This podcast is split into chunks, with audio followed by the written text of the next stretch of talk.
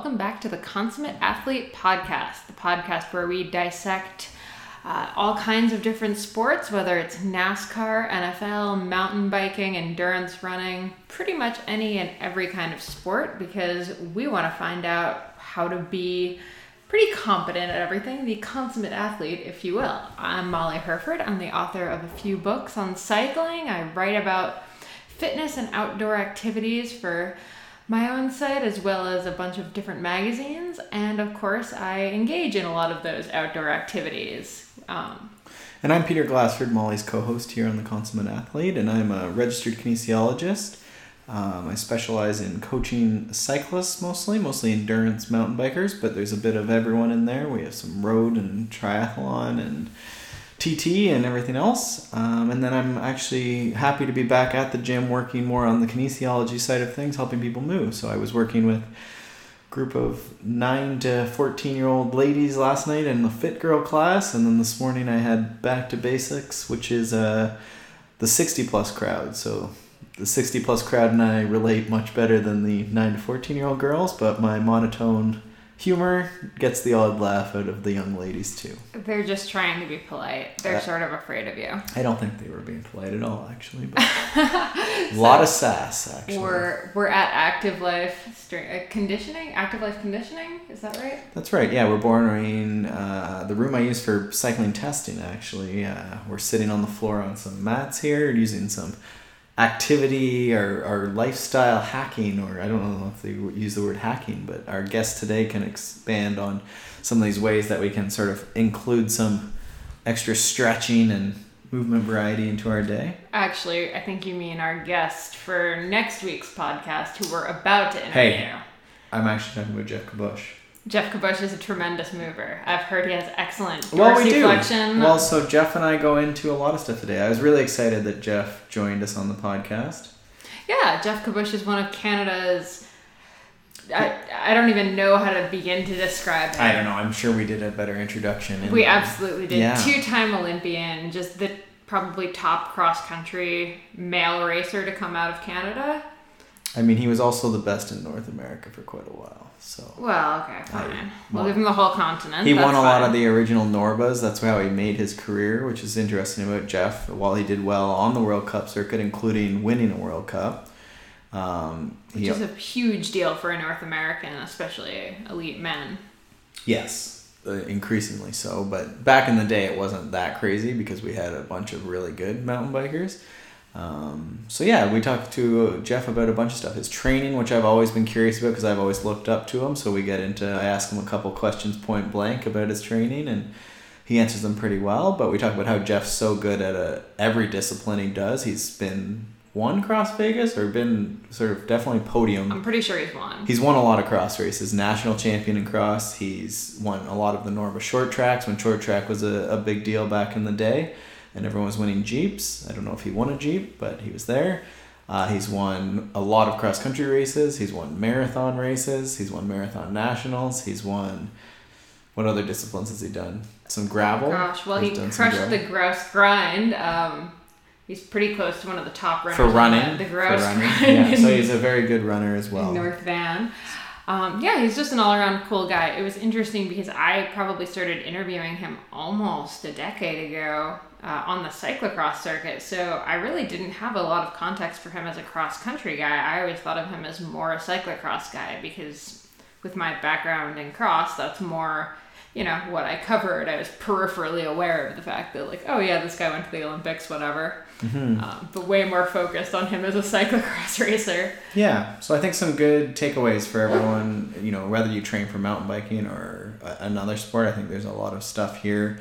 Uh, we talk a bit about benchmarking and stuff. We talk about some youth sport development stuff. So I think that every sport's trying to get a grassroots. So so lots of stuff. You had a couple notes before we get into this episode with Geoff. You have some news about your own development book. Yeah, actually.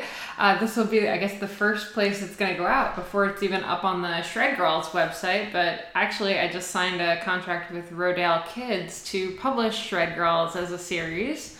Um, originally, you know, a lot of you might know that I started publishing it uh, this season as a self published book, but Rodale caught wind of it, took a look, and loved it and loved what I was trying to do with it, trying to get, you know, young girls excited about riding bikes. So after a few meetings and, you know, some some collaboration talks and stuff, uh, I ended up signing with them. So actually, if you do already have a copy of Shred Girls, you're one of the very few to get that limited first edition.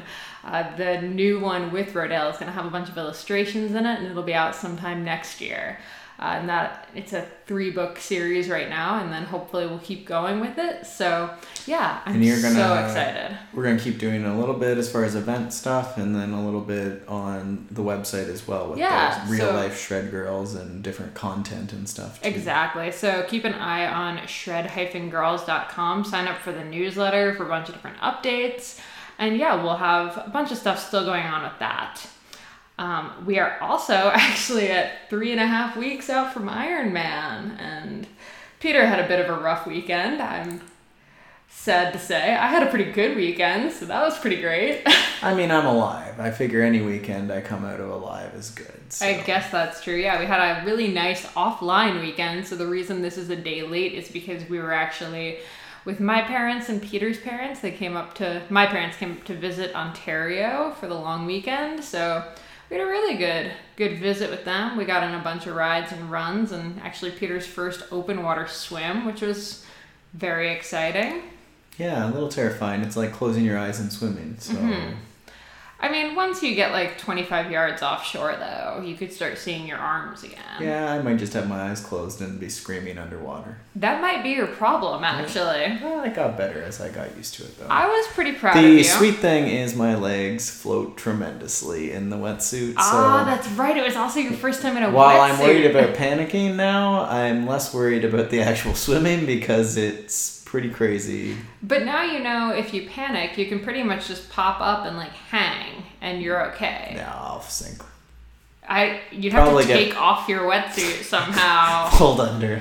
like I'm just picturing you like claustrophobic, like Houdini, ripping off the yeah. wetsuit, just like oh I can't take it. Which I've actually had to do in the water in a race before. I've had to stop and like unzip the back because I did get claustrophobic. Yeah, I didn't find the neck that crazy, but Well, who knows? Maybe you have I a will. sleeveless wetsuit though. Like Right. if you had a long sleeve one, it's definitely more constrictive, even though it's a little bit cozier. Um, yeah, so that's sort of our big exciting news. In a couple weeks, we head out to Calgary uh, for mountain bike nationals. So hopefully, Peter will get to actually get in a ride or two with Geoff while while we're out there. Uh, you can follow along with all of our various adventures at at Peter Glassford and at Molly J Hurford over on Twitter and Instagram. It's going to be a pretty action-packed few weeks coming up, I think. So Yeah. really excited about that, and super excited about this interview. So without further ado, let's uh, let's dive into chatting with Geoff Kabush. Welcome back to the Consummate Athlete. We're here today with one of my favorite people, Geoff Kabush. Uh, Geoff, if Two, you don't, two of your favorite people. well, I I'm guess here we're here. too. We're here with Molly too. I guess. Um, we're here with Geoff Kabush, who is known for racing his bike fast and having a little fun along the way. Uh, Geoff is one of the most accomplished, if not, I would say maybe the most accomplished Canadian cyclist for sure, but certainly has made a name for himself in what was the Norba and the U.S. Series and also abroad, um, including winning a World Cup. So. Um, and we're actually in Bromont right now, so I was regaling the, the youth with stories of Geoff lapping me in a World Cup, and uh, it was all muddy and stuff. So we'll maybe get into that. But Geoff, welcome to the Consummate Athlete. Thanks for having me. Yeah, some some good memories there in Bromont. Had my uh, first first Canada Cup win there too. Yeah, yeah. And was it was it like a muddy sort of crazy day uh, for that as well? That one, it uh, uh, thunderstorms the day before and was just drying out, so uh, used some uh, fast tires and snuck away for the win. But funny story that uh, kind of got clouded because two guys, uh, Peter Wedge and Seamus McGrath, forgot to get their bikes checked, which you had to do back in the day. So they got disqualified, and that was that was the story. Even though I, I won the race, kind of clouded my my first big win. Oh, so you won, but then they got disqualified. So it's sort of that was the news story. Yeah. Huh. Back back in the day, 1997, I think that was. That was such a crazy era with the bike checks and stuff because it was before tech zones, and so you had to get your wheels like with stickers and your frames with stickers. Yeah, yeah, and had to carry everything and know how to change a flat and fix your bike. So Yeah. back in the day. Peter spends most of his time grumping about how kids today can't change their tires or anything on the course. So I think he kind of wishes Yeah. it was still like that. Yeah. It's uh yeah, it's definitely kind of mind blowing. I mean, that was uh, I mean, kind of interesting part for me getting into mountain biking and the, the technical part, and it was uh, definitely intimidating learning what derailleurs were and how it all worked, but definitely fun part to to figure out the bike and how it all worked. Yeah. And so why don't we start, you know, sometimes it's helpful to understand sort of where people came from so that then, you know, you sort of see where they've ended up, but then also maybe some takeaways and stuff. So I wonder start you were out on some island in BC and you decided you wanted to ride bikes. Like what did that look like? Yeah, well, uh, it kind of started uh, when I was in eighth grade. My parents actually did a teachers exchange to England. My parents were both teachers, so lived in the southwest of England uh, when I was 12. And my friend over there had a mountain bike, and I had uh, what I called a 10 speed road bike, and we'd uh, go into the hills there. And I kept flatting my 10 speed and had to stuff the tires with leaves to make it home. But uh, really enjoyed getting out there riding my mountain bike. So when I came back to Canada in ninth grade, I decided to to buy my first mountain bike. And uh, I think cool thing about being in BC, it's such such amazing trails, and we have a family cabin on Hornby Island, which I always kind of this is my favorite place to ride. And uh, got my first mountain bike and kind of got hooked on riding there. And uh, the Comox Cup, uh, the Valley on Vancouver Island, where I, I grew up, had a, a race series and started doing there that and had a couple friends. A good friend, uh, Aaron Coulter, had an old '66 VW van, and that's how I started traveling around and racing the provincial series or the local races. Go over, load up at his his house, and drive around every weekend doing the races, and then uh, kind of progressed. My last year as a junior, started doing the the Canada Cup series, and did well, and ended up doing the whole thing and qualifying for uh, world championships as a, a junior my last year racing both both downhill and cross country and then going it was over in Kirchzarten Germany and uh, it was a pretty amazing experience the the number of people there and that kind of I was playing a lot of different sports all through high school basketball was kind of one of my my main sports but that experience just kind of got me buzzed and hooked on on cycling uh, mountain biking and kind of decided after high school that that uh, was a sport I kind of wanted to really focus on and pursue. So that was And just kind of went from there. For parents and and young athletes. So that was you were playing basketball and getting your high school degree and stuff. And that was so you didn't really make that decision till after high school. No, I didn't. Never, never rode my bike in the winter until till after high school. So yeah, it's definitely multi-sport. I can uh, pretty much played every sport except for for hockey. My parents thought it was too expensive, but yeah, I didn't didn't focus on cycling specifically until uh, after I graduated high school. Didn't shave my legs until I graduated high school. And, uh, but no, I mean, That's the name of your Moved book, by to, the way. uh, When you have your, I didn't shave my legs. Yeah, It's a really long book title. yeah. Well, we'll we'll, we'll sharpen that up. but yeah, no, I, I moved to Victoria and started going to, to school, um, University of Victoria, and uh, that was uh, when I kind of first started riding in the winter and uh, focused 100% on on cycling. And did you get your degree then in four years, or how long did you? Because you have an engineering degree, which I don't know if everyone knows that, but you have a degree. Like, did you do that straight up? Uh, no, not quite. That that that ended up being all drawn out. Uh, it was a mandatory co-op work experience program, which meant it kind of alternated um, school semesters with work semesters. So I actually worked uh, five semesters, and uh, the engineering load was a, a little bit heavier, so took six courses at a time per semester instead of five. I tried that uh, the second year for one semester and kind of cracked, and then um, kind of toned it back to four courses a semester for a long time, alternating that with work, and it was it was certainly challenging because because of the mandatory co-op, there was um, courses in the summer as well. So I had to take four courses during the summer while racing, as well as working. Um, but yeah, it took uh, almost almost eight years to finally bang that off. Uh, graduated in 2003 finally. Right. So during that period, like what else did you like? You went to the Olympics during that period.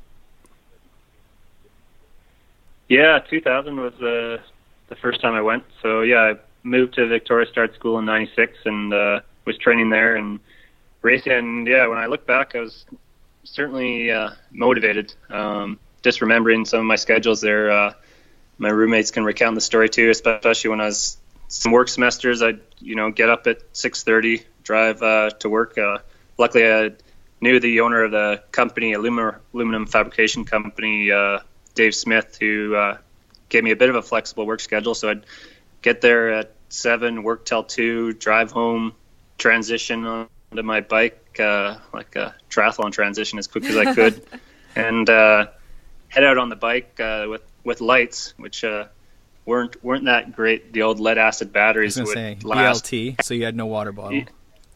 Yeah, and uh, so I'd ride as long as I could until it got too dark out the Galloping Goose Trail in Victoria until it got dark, and uh, then switch on my lights and often barely make it home. Uh, fit in a four-hour ride, get home at eight, have have uh, some food, hang out for half an hour, and go to bed, and do it again the next day. Yeah. So uh, yeah, no, I was I was focused there, uh, and uh, a lot of a lot of hard work. Now I got it easy, but uh, I was certainly had a dream and was working hard towards it. Then yeah, just qualified in 2000 for the Olympics, and that was uh, kind of when I got my first good contract. And uh, but I still continued on finishing off school for the last two or three years there. You can do that big race this year, whether it's a gravel grinder, Grand Fondo, mountain bike marathon, or a stage race. Don't put it off or show up unprepared. Let Smart Athlete, that's Peter Glassford, help you train optimally for your goals. You are not the same as your friends or a random pro. Get a plan that fits into your life and takes your fitness and your experience into account.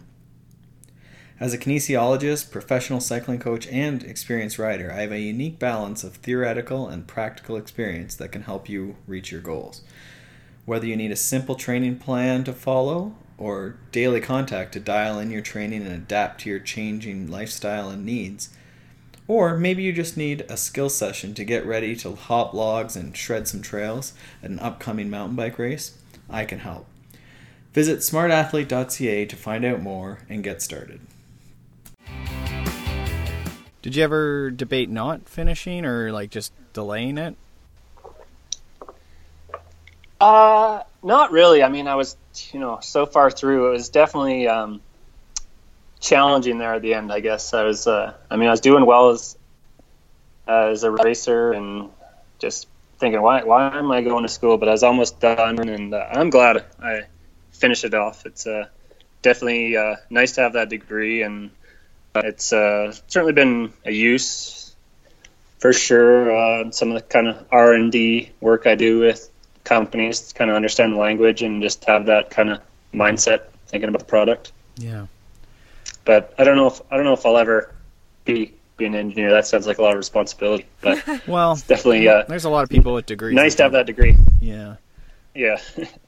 Uh-huh. What do you do? You have young athletes or parents ever ask you, you know, about school and what should I do? You know, I'm I just won junior nationals or something. Like, do you ever? How do you answer that question? Yeah, I mean, I'm I'm a big advocate of doing something else on the side. I think a lot of athletes feel that if they're going to pursue it, they they have to pursue it 100% and that be their only focus. But I I feel like that can uh, make it harder sometimes when you have no distractions. So, I mean, I really encourage. I mean, I always had success uh, having a distraction like school, or a lot of people think it's you can't, you know, have a job and race at the highest level at the same time. But you know, I worked 32, 35 hours a week, and also was, you know, taking four courses at a time while racing. And it's um, a backup plan is always a, a really good idea. It's very few athletes, as you know, can turn it into a career. So it's uh, mentally it's good to have a distraction. So the pressure and the focus is 100% on your riding, and uh, I definitely think it's it helps in the long run to be more rounded person and athlete. And I think even just the structure, right? Like you say, if you're you know going to go pro at 16, you know, and sit around and bum around, then there's a lot of hours in the day that get wasted that you know you could have been doing stuff. Yeah, no, and I mean, um, I've talked with kind of Thomas Frischknecht about this subject a lot, and um, I think it when um, young riders, you know, you have to you have to fight for things, and it's a, it's a challenge.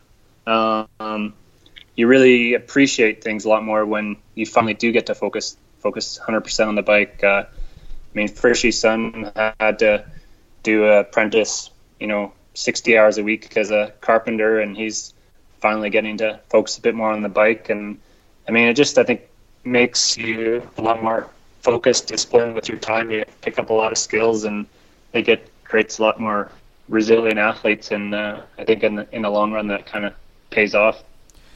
I would say you're fairly when we talk about consummate athletes, you're you know certainly you're specialized because you're so elite with cycling. I mean, you're good at many disciplines, which we'll talk about, but when we talk about that, a lot of it is the ability to talk to people, and you know, the social media, I guess, is part of that. And um, do you think that university experience and that sort of upbringing is that part of the skills you're talking about that you sort of develop? You know, or Frishy's son, for example, being a carpenter, like he would learn to be respectful of people, and you know, there's a boss that you have to keep happy and a client and that sort of stuff. Do you think that's maybe something that gets overlooked when we send juniors to be, you know, super pros at 16? Uh, I mean, I think it definitely gives gives you a perspective, but I think it's also, I mean, for me, I mean, you see me now as an athlete, but I've always had the mentality and training or if you want to, you know, social media that there's always something to learn. And uh, I think you see the danger when you see young athletes that think they already know it all. And uh, I've I've always felt even when I was successful, there's there's still something to learn and um, all there's so many different dimensions of, of being an athlete to learn about and uh, I see that as the, the danger when you see young athletes that aren't willing to take advice and feel like they, they know it all and aren't exploring or still still learning uh, how to be an athlete. It's, it's even at my age, I'm still learning new things for sure. Hmm. What do you think your biggest accomplishment is thus far in your career? Uh, I mean, fact that I'm I'm still racing and having fun. I mean, there's been a lot of challenges as, as far as results that uh, one day you mentioned in, in Bromont is, is certainly a highlight after working so hard. I mean, there's a lot of things wrapped up in that. Uh, you know, surviving uh, pretty rampant drug abuse in the sport uh, in my career, and you know, kind of surviving through that. I think. I mean, I look back some of those results, uh, World Cups where I was top ten, surrounded by shady characters, but that kind of reward and accomplishment of being, you know, winning a World Cup and being the best in the world in that one day was was uh, really definitely a, a, special memory for me. Mm-hmm. Um, I mean, Olymp- Olympics in, in 2000 was was certainly a, a dream dream for me to come true and uh, huge memory as well. But uh, I mean, lots of uh, great memories I have, and uh, I mean, the biggest thing is that uh, have nothing hiding in my closet, and I can be proud of everything I've I've done in my career, and uh, it's a rewarding feeling. I think that's a good answer. Like I would agree that the the Bromont Day is a big big thing for you and a big thing for Canadian cycling for all the reasons you listed. But the ability to look at the whole, I guess, journey to be cliche, but that you're still riding, still enjoying it, but there's just so many awesome days, right? Like we've shared a couple together, but the you know those big rides and you know it might be in a race or a stage race you've done some crazy big european stage races and enduro stuff now too and you know some of those things are just like when you think about accomplishments and you know why you do it or you know whether it was good or not there must be just there's so many you can't even almost talk about them but it's interesting that you talk about that because so many athletes would yeah. would go directly to that one result or something right or think or maybe even thinking forward that that that's it, right? Like they're they're all going for that Olympic medal, but miss the point, I guess. Yeah. And it's how do you teach that? Yeah, I I mean, guess right. Like why I why did you why do you go? I guess I'm trying to create a question out of this, but Yeah. why? How did you find that your your catchphrase is sort of like "do it till the fun stops"? But how did how did you get on that path of you know being good, but then also really having fun with it? I think, uh, I mean, it goes back. To you often hear the discussion about the process, and I mean, I'm definitely more internally motivated instead of externally, you know, focused on the results. And I think that's where I saw a lot of people get in trouble early in my career is being focused on the results and ego. And I don't think I would have survived through that mentioned kind of that that dark period in the sport if I was solely focused on you know, results. I mean, I had success, but um, I had to just focus on my myself and the process, and that's what you know I was found really rewarding is just um, focusing on myself and trying to improve and um, and the results and you, know are always rewarding, but that's not you know what what made me happy in the end. It's uh, ability to ride my bike and challenge myself and keep learning about the sport. That's kind of kept me engaged, and I mean that's what you've seen uh, even you know in recent years, trying new things, you know, pushing myself, and uh, whether it's in enduro and different disciplines, cyclocross, and it, it's it's fun to try new things and keep pushing myself to learn and progress, and that's what's kind of it's such an interesting sport and so many so many areas to learn about that it's uh, kept me engaged for so long, along with the you know the training and learning about my body. Yeah, and I do want to talk to you a bunch about training. It's definitely something I like and something I think I've learned a lot from you and we've come from sort of similar backgrounds on a lot of stuff. But I'm wondering why why are you so good at multiple disciplines, do you think? Like is it a type of like physiological training or is it just the like base skills you develop sort of on the island in BC with it being technical? Like why why can you go to a crit race and like lead out i'm trying to remember the one but like the crit series in vancouver you won or led out and got a preem or something there a couple years ago but you know why can you race road why can you race cyclocross mountain bike marathon you know if we think about the last month you've been in the top five in a cross country race a marathon race and probably an enduro race too Yeah, I mean, I think, um, I mean, you hear a lot. I mean, if you have some endurance and coordination, you can do um, a lot of a lot of sports, and I think a lot of it had to do with you know being not uh, not early specialization in mountain biking. I mean, I played so many sports growing up, having that perspective. But even within cycling, uh, when I was young, I I raced on the road, and um, you know, uh, kind of guest rode on some continental road teams, uh, Jittery Joe's, and did some of the big uh, Tour Georgia and Philly Week, and rode a couple years on Symmetrics. And uh, you know, when I was younger, you know, whether it's riding a BMX to school, and you know, always always trying to learn. And uh, yeah, I see uh, it's frustrating when I see such early specialization. There's so many opportunities to learn on the bike, and it's just not something you can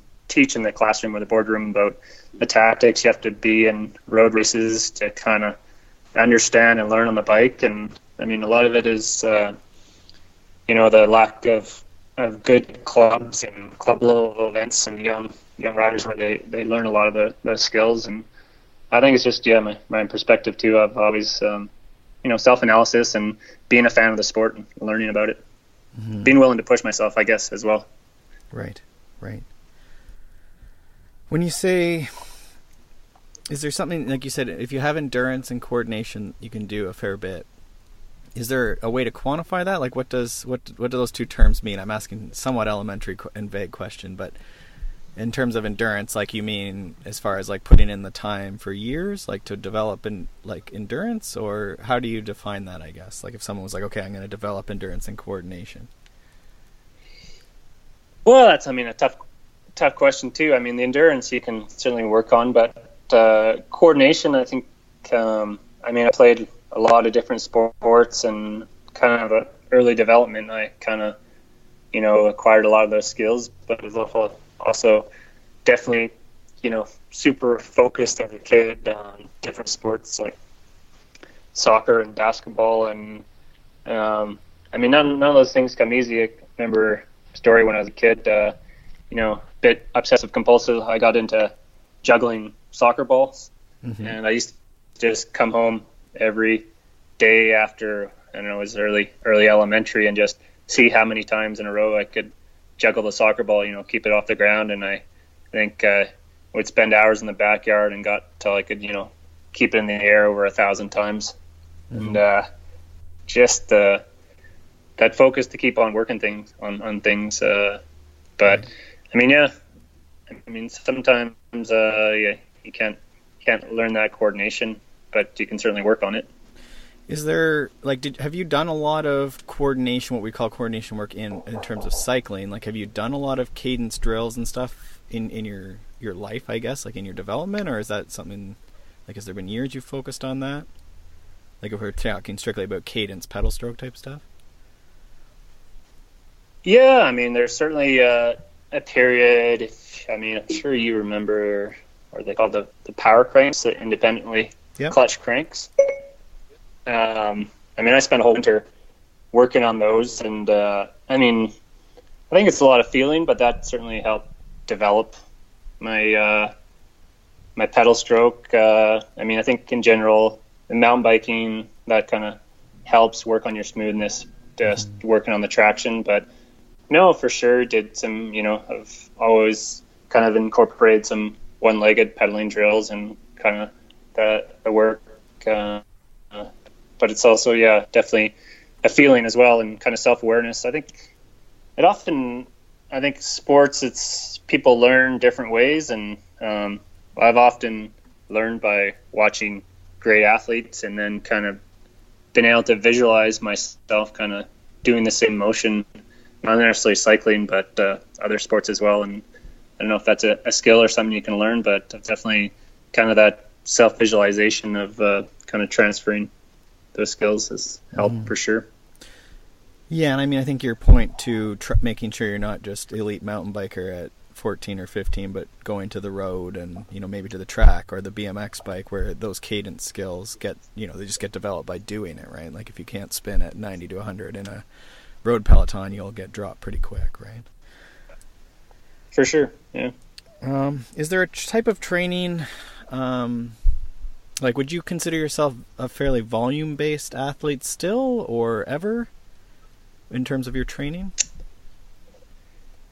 I mean, I certainly did when I was younger. I mean, I've, you know, experimented all different ways with the physiology and training. And I mean, overall, I think it's just, I mean, been the consistency and staying healthy. Uh, but with me, it's always been the, you know, kind of focus on on quality and understanding why I'm doing different things. I mean, I did when I was younger work up to, you know, massive hours up to not massive, but you know, 28, 30 hour weeks consistently, and maybe that helped. But I also found like the last last ride of the weekend was always, you know, a bit bit tired and, and junk. So I definitely don't do nearly that many hours um, and much more, you know, focused on quality, but it's also also about the balance. I think um, of you know uh, the intensity and uh, correct intensity, and and also I mean I've delved deep deep into all kind of gadgets and physiology, but understanding the feeling for sure of uh, where you want to be training and how hard to push, and um, making sure you take those recovery days having the, the courage to take having the courage to take it easy, as my old mentor Jurg used to say, because you only get get faster when you you rest. Yes, yes. um, yeah, I, I would agree. I've come, you know, done those thousand hour years or thirty hour weeks and stuff, and definitely you wonder at what point you're, you know, are those extra five hours really like how much more like is that curve getting pretty flat at that point or you you know how much return are you getting for those five hours versus you know a 25 hour week for um, sure. And, and uh, the other thing I think that sometimes it, it's tough because like a younger athlete might be listening to this and thinking, okay, well Geoff isn't doing as much now. But what sometimes gets missed is like, was were those thirty hour weeks, you know, were those necessary to build, you know, the Geoff Kabush that we have today, right? Like, is had you not done those big hours, would you have the, you know, the I'm trying to think your Jurg's terms, but like the functional developments was it functional or structural? Would you have the structural, you know, adaptations that came from that? Yeah, well, I mean, and the big thing is people. There's the individuality, and you just can't go and copy what I did um, and be successful because everyone's got different li- limitations. And I mean, I think the the big thing is how the sport's changed. Um, mm-hmm. When I was was doing those big hours, I mean, uh, my junior worlds, the winning time was over two and a half hours. I finished in a sprint for 99th in about three hours. And uh, when, I mean, the cross country races were two hours 15, two and a half, and that's been something I've had to really adapt and it's been a challenge. I mean, that was, that was my strength, the endurance and the last half hour, which they basically eliminated the last 45 minutes from the race, they eliminated. And the course has gotten much steeper and the efforts much sharper. So that's something that I struggled in the last five or ten years of my career. I had to, you know, adapt my my training, the specific, specificity yeah. to uh, match those efforts. Yeah, you and me both. And I don't think it's getting any easier, man. I looked, and I know you're a fan of data. You posted uh, your 411 watts, I think it was, for 11 minutes to win the Fat Tire Crit. Um, you went solo, and so I, I think I was like over five watts per kg for 30 minutes, and over six for like two and threes this past weekend at Tremblant, and I was like eleventh, and I was just like yeah. not got three put. I don't know what it was. Like I think it was five minutes in five like minutes. It, five minutes in a ninety or hundred and or what was it? Hour forty race, and it just like just like blown off the back, and it's definitely like the endurance part's there, and I caught like three guys on the last lap. And had there been another lap, like I could have probably bridged, you know, up a bunch more. But the last lap isn't there, like you say. And if you're not there to start, you're out. No, I mean that's where. Uh, and while the, I mean, yeah, I used to my my results often came the last lap or two, which aren't aren't there anymore. And uh, the challenging part, part has also come that the the starts have become so much more important. Um, used to be able to kind of you know just pace myself on the heart rate, not worry about position the first laps. But now it's all about working your way up the ranking and being on the the front two rows, and that's uh, the really really challenging part about the big events, the World Cups. I mean, I uh, was starting back in the 60s and 70s, and after being on the front two rows, I know how big a difference it makes just the physiology to be able to roll into the race and keep a steady pace where it's it just gets exponentially harder fighting for position farther back. And so you really have to put your time in to work to the to the up on the start grid to get a chance in the starts. And uh, yeah it's really sharp efforts steep up and steep down. They seem to make it as, as steep as they can. As a big guy I wish there's more flat races. Yeah. Yeah fair enough. Um is there something? I mean, it's it's tough, like you say, because times change and we change and adapt and stuff. But is there something that you did in the past, as far as training, that you know you were like, ah, you know, that really didn't work for me? Yeah, I mean, certainly different ideas worked on in in training, and one of them was kind of really pushing on the the high endurance, um, where I my endurance rides I kind of pushed. I mean, you talk about thresholds, but higher and higher. Um, and I was doing these amazing three or four hour rides at, um, you know, amazing, amazing power outputs, um, getting stronger and stronger on those rides, but they just didn't translate into cross country performance. So I, mean, I probably would have been able to do an amazing Ironman split, but uh, yeah. kind of just steady power, but it just didn't translate into performance when it came to the, you know, like we talked about the sharp on off efforts. So I was able to make, you know, amazing progress in training and up the level, but it just didn't didn't translate into the cross country performance.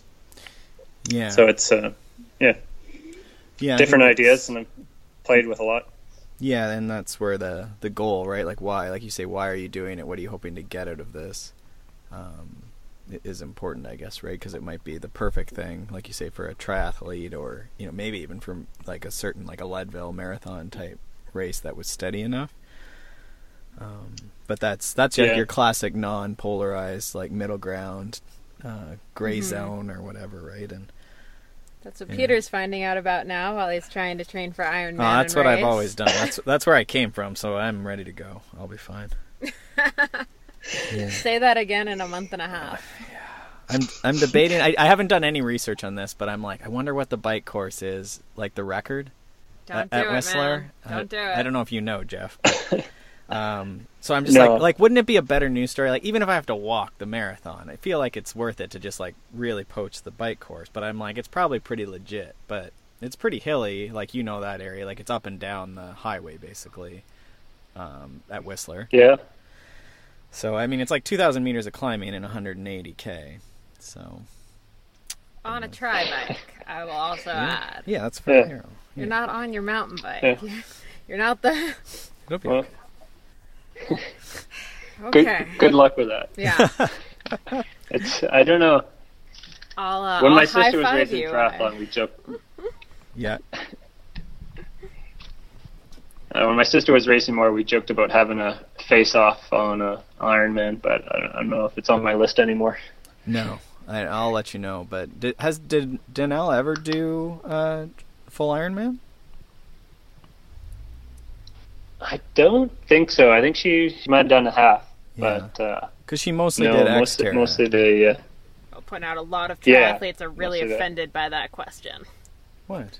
It's like my least favorite triathlon question is, "Oh, you're a triathlete. Have you done an Ironman?" And then if you have to say no, it's like, "Oh, well, don't worry, you'll get there someday." Yeah. It's like, no, no, I've been really fast at the other ones. Went to the Olympics. Yeah, yeah. doesn't matter. You didn't do Ironman. If, if if I do one, I want to do it. Uh, do an Ironman off about ten days of training and see how it goes. Well, yeah. That's about where Peter's at. That's how. That's how I did my. Uh, Your marathon. That's what uh, I did. I've I've done a couple marathons. Yeah, it was off about seven or eight runs after this season. Oh, yeah. that'd be uh, that'd be my strategy for the for the Ironman.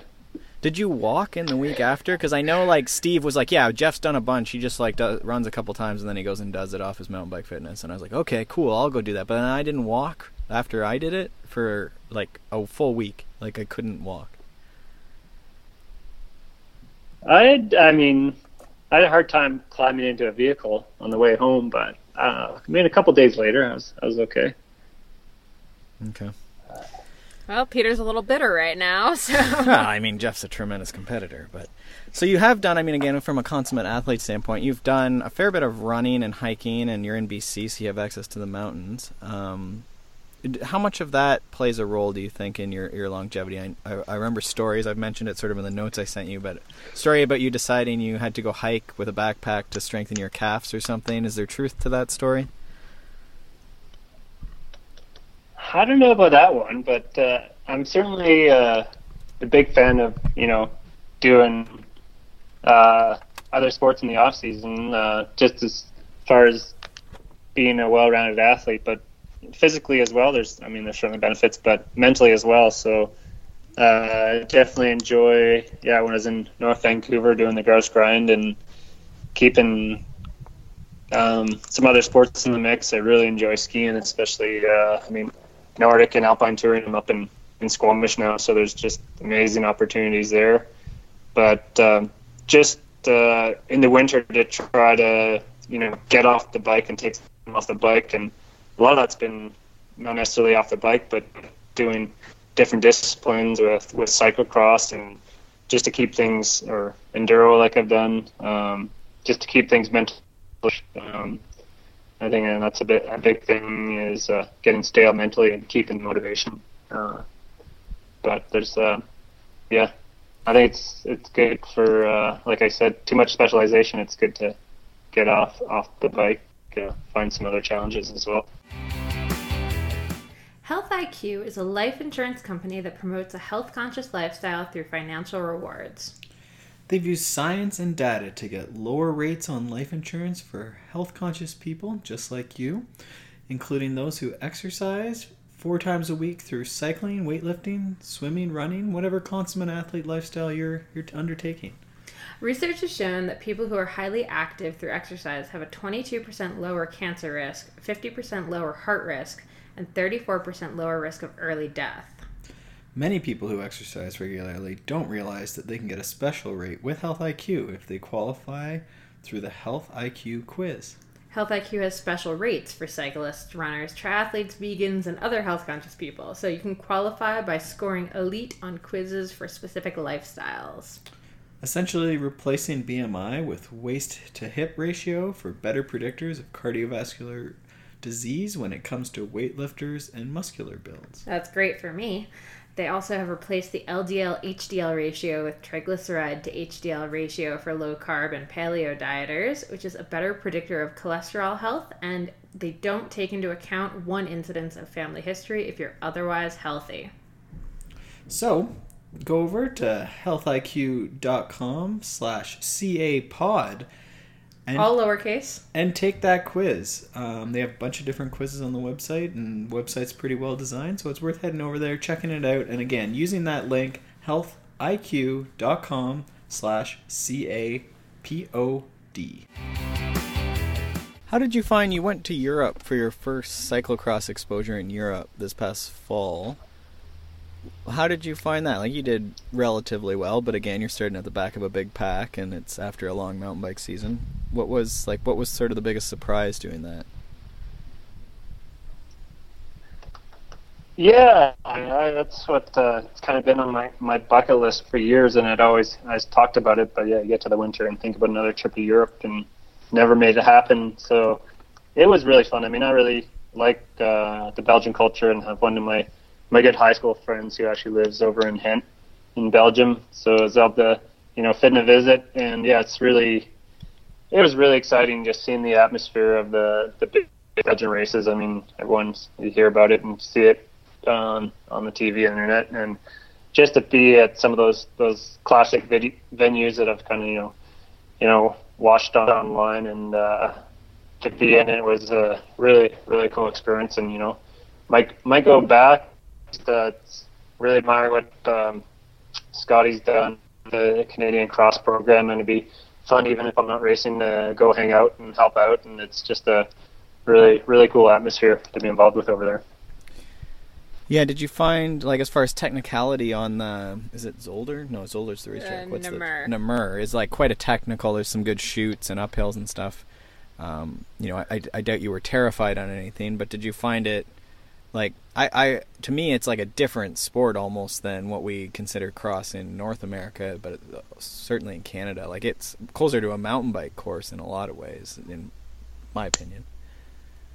Yeah, no, I mean I really enjoyed that. I think uh, I've raced a lot across in North America, but I was, you know, often frustrated by the lack of technicality um, in the U.S. series that had to also cater to all the categories, and it was we hardly had any you know venues with the vertical. So you know I wasn't sure what to expect because it's you know been pretty amazing watching the the rider, the top riders. But um, I mean I was mid pack, but I felt you know very you know comfortable with my, my skills where I was at. And there's the I did ha- did have a few incidents. Uh, there's the classic you know high speed traverse section in in Namur, which you often see on TV, and I had uh, quite a crash where I cross righted and went over the fence and actually have a nice scar from the rope burn I got from that. But felt a little bit better when I watched the video afterwards. And Wout Van Aert crashed twice there, first couple laps. But yeah, he had um, a good one there. it's uh, it was just fun, you know. I mean, to you know, to be pushed and uh, learn learn some new things over there. So I, you know, I, I really enjoyed that and wish I'd seen uh, more courses like that in North America. But it's, it's hard to hard to find venues like that. It's funny. I mean, you sort of just talked about it with Van Aert crashing. Like I, I never really realized this until I think I watched a, a Pro World Cup, like a Men's World Cup. I just didn't race or something, and I realized the guys at the front, like they crash and they screw up, but they just like they just keep going, and it's not that big of a deal. But I think sometimes that gets missed. The people at the back like have a tantrum and think their day's over, and it just ruined what they were doing. But like you almost sometimes have to be so like that's why they're going so fast is that they're so on the limit. You know, you can afford the odd crash or two. Um, do you think like that's something that people miss sometimes at the front, like that that is happening? Yeah, I mean, I think it's it's why those why those guys are good. They're willing to you know get out of their their comfort zone, and uh, I mean, it's kind of the fun part of cross. You're doing it on these. It's a little bit crazy how hard you're pushing on these you know skinny little tires, but I think with all disciplines you have to be you know willing to push out of your your comfort zone, and I mean that's uh, one thing. I mean, uh, last five years, you know, I raced some some enduro and some really good experiences doing Trans-Provence, and you know, for sure, I was I was outside my my comfort zone and pushing myself, but you know, I really grew and learned some things that I was able to, you know, transfer back to other disciplines. And, you know, those guys are, you know, if you never push yourself outside your, your comfort zone, you're never to, you know, make huge progress. And um, you just see how comfortable, comfortable those guys are on the bikes, even though they do mess up sometimes, but they're able to, you know, lose control and regain it because they've, you know, pushed that far that they know the feeling and are able to bring it back from the edge. Right. Yeah, throw an outrigger or something.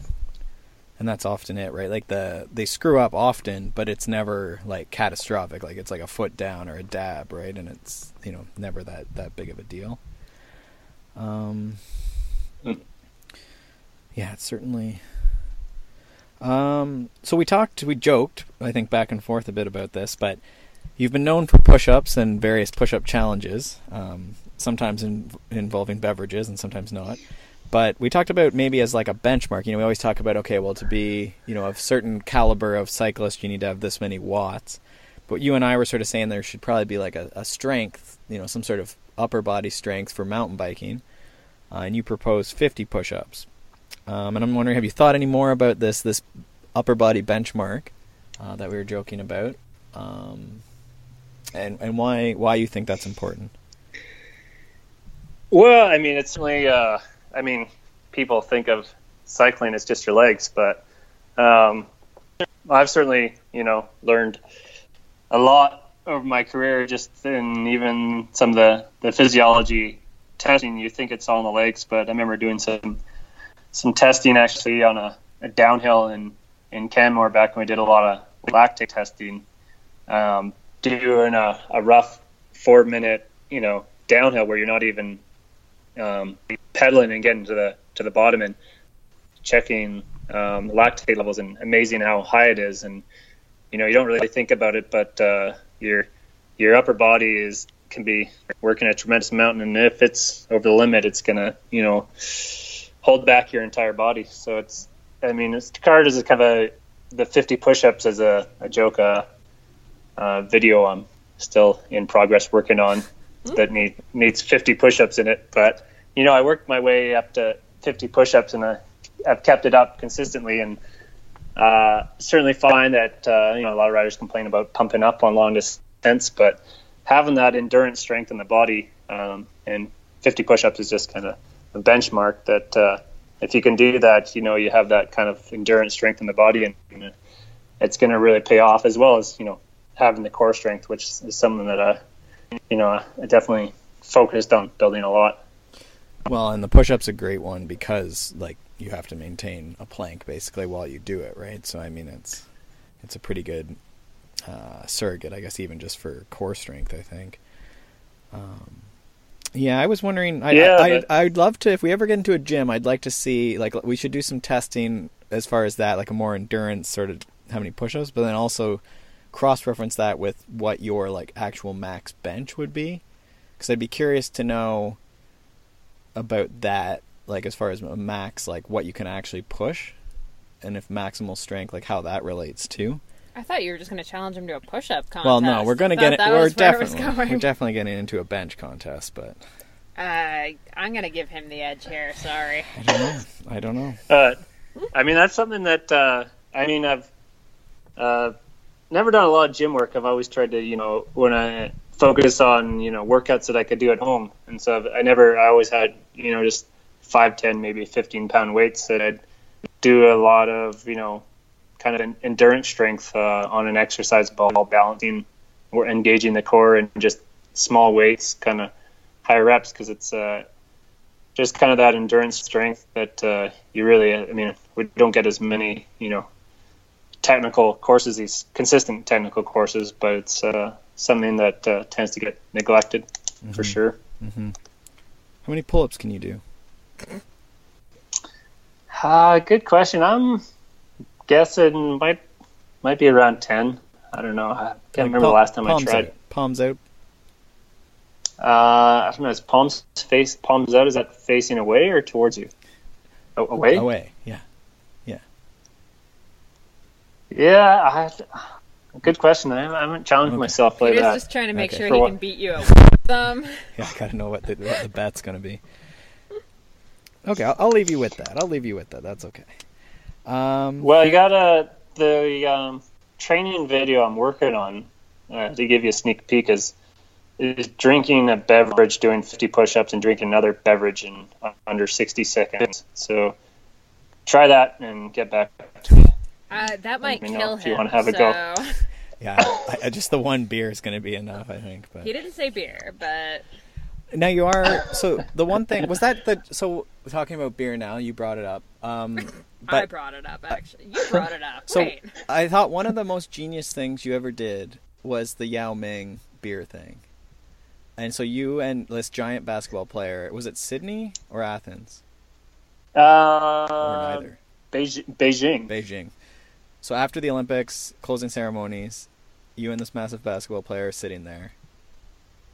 And how? Yeah, well, it was kind of a. I mean, that was the mountain bike race was kind of negative for me there. I had a couple mechanicals, so I was, you know, kind of bummed out. And uh, in, in general, the opening ceremonies are a lot more interesting. The closing tend to be a lot of speeches, and uh, we're all sitting around a little bored. And so it was actually me and me and Seamus decided to leave the infield and go in search of drinks and kind of found our way through hallways and elevators to the concession and just started buying as many drinks as we could and bringing them back to the infield for, for the athletes. And I offered one to Yao Ming at first, but he was at first he was like, no, no. But I think it was Tsingtao. He said, yeah, it's best beer. And so uh, maybe three or four trips later, we are um, getting flats of drinks from the concession. He was sitting down pretty tired and bored with his, his team, and I offered him another beer. And then he, he finally said, okay. And uh, I slammed a beer and threw my hands in the air. And before I could finish it, and then so he wanted to go again. And so he uh, had another beer and kind of had a more official start and had a little shotgun contest and traded traded pins. I still have the Chinese pin on my Olympic accreditation from a drink with Yao, and that was kind of just a fun little memory to take away from uh, Beijing after a disappointing race.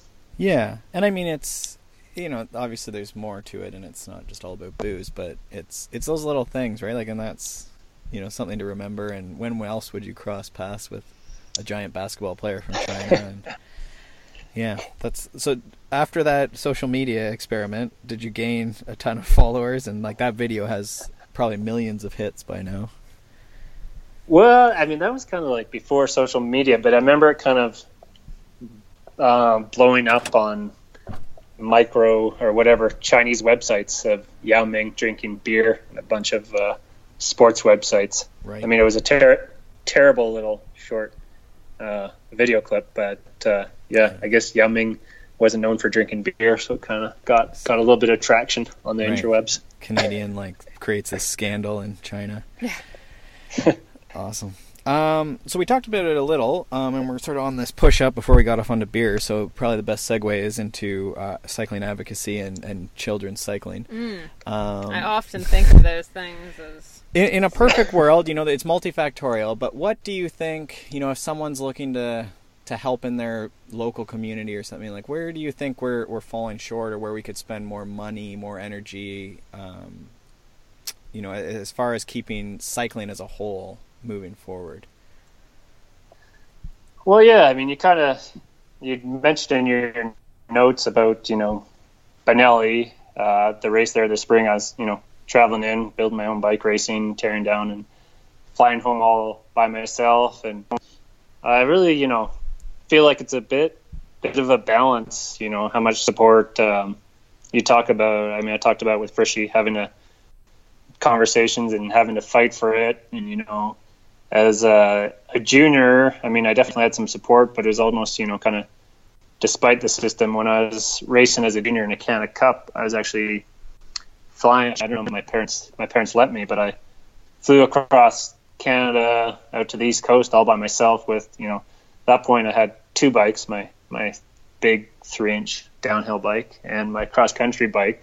But I was flying out with all my camping gear and flew into Toronto and you know, got a ride out with my mom's friend and camped out in Kelso, I think it was, and then got a taxi back to the airport and flew out by myself and caught a bus to Nova Scotia and camped out there the week by myself and rode into town and got, you know, craft dinner and tuna and bagels and junior diet. Um, yeah, perfect.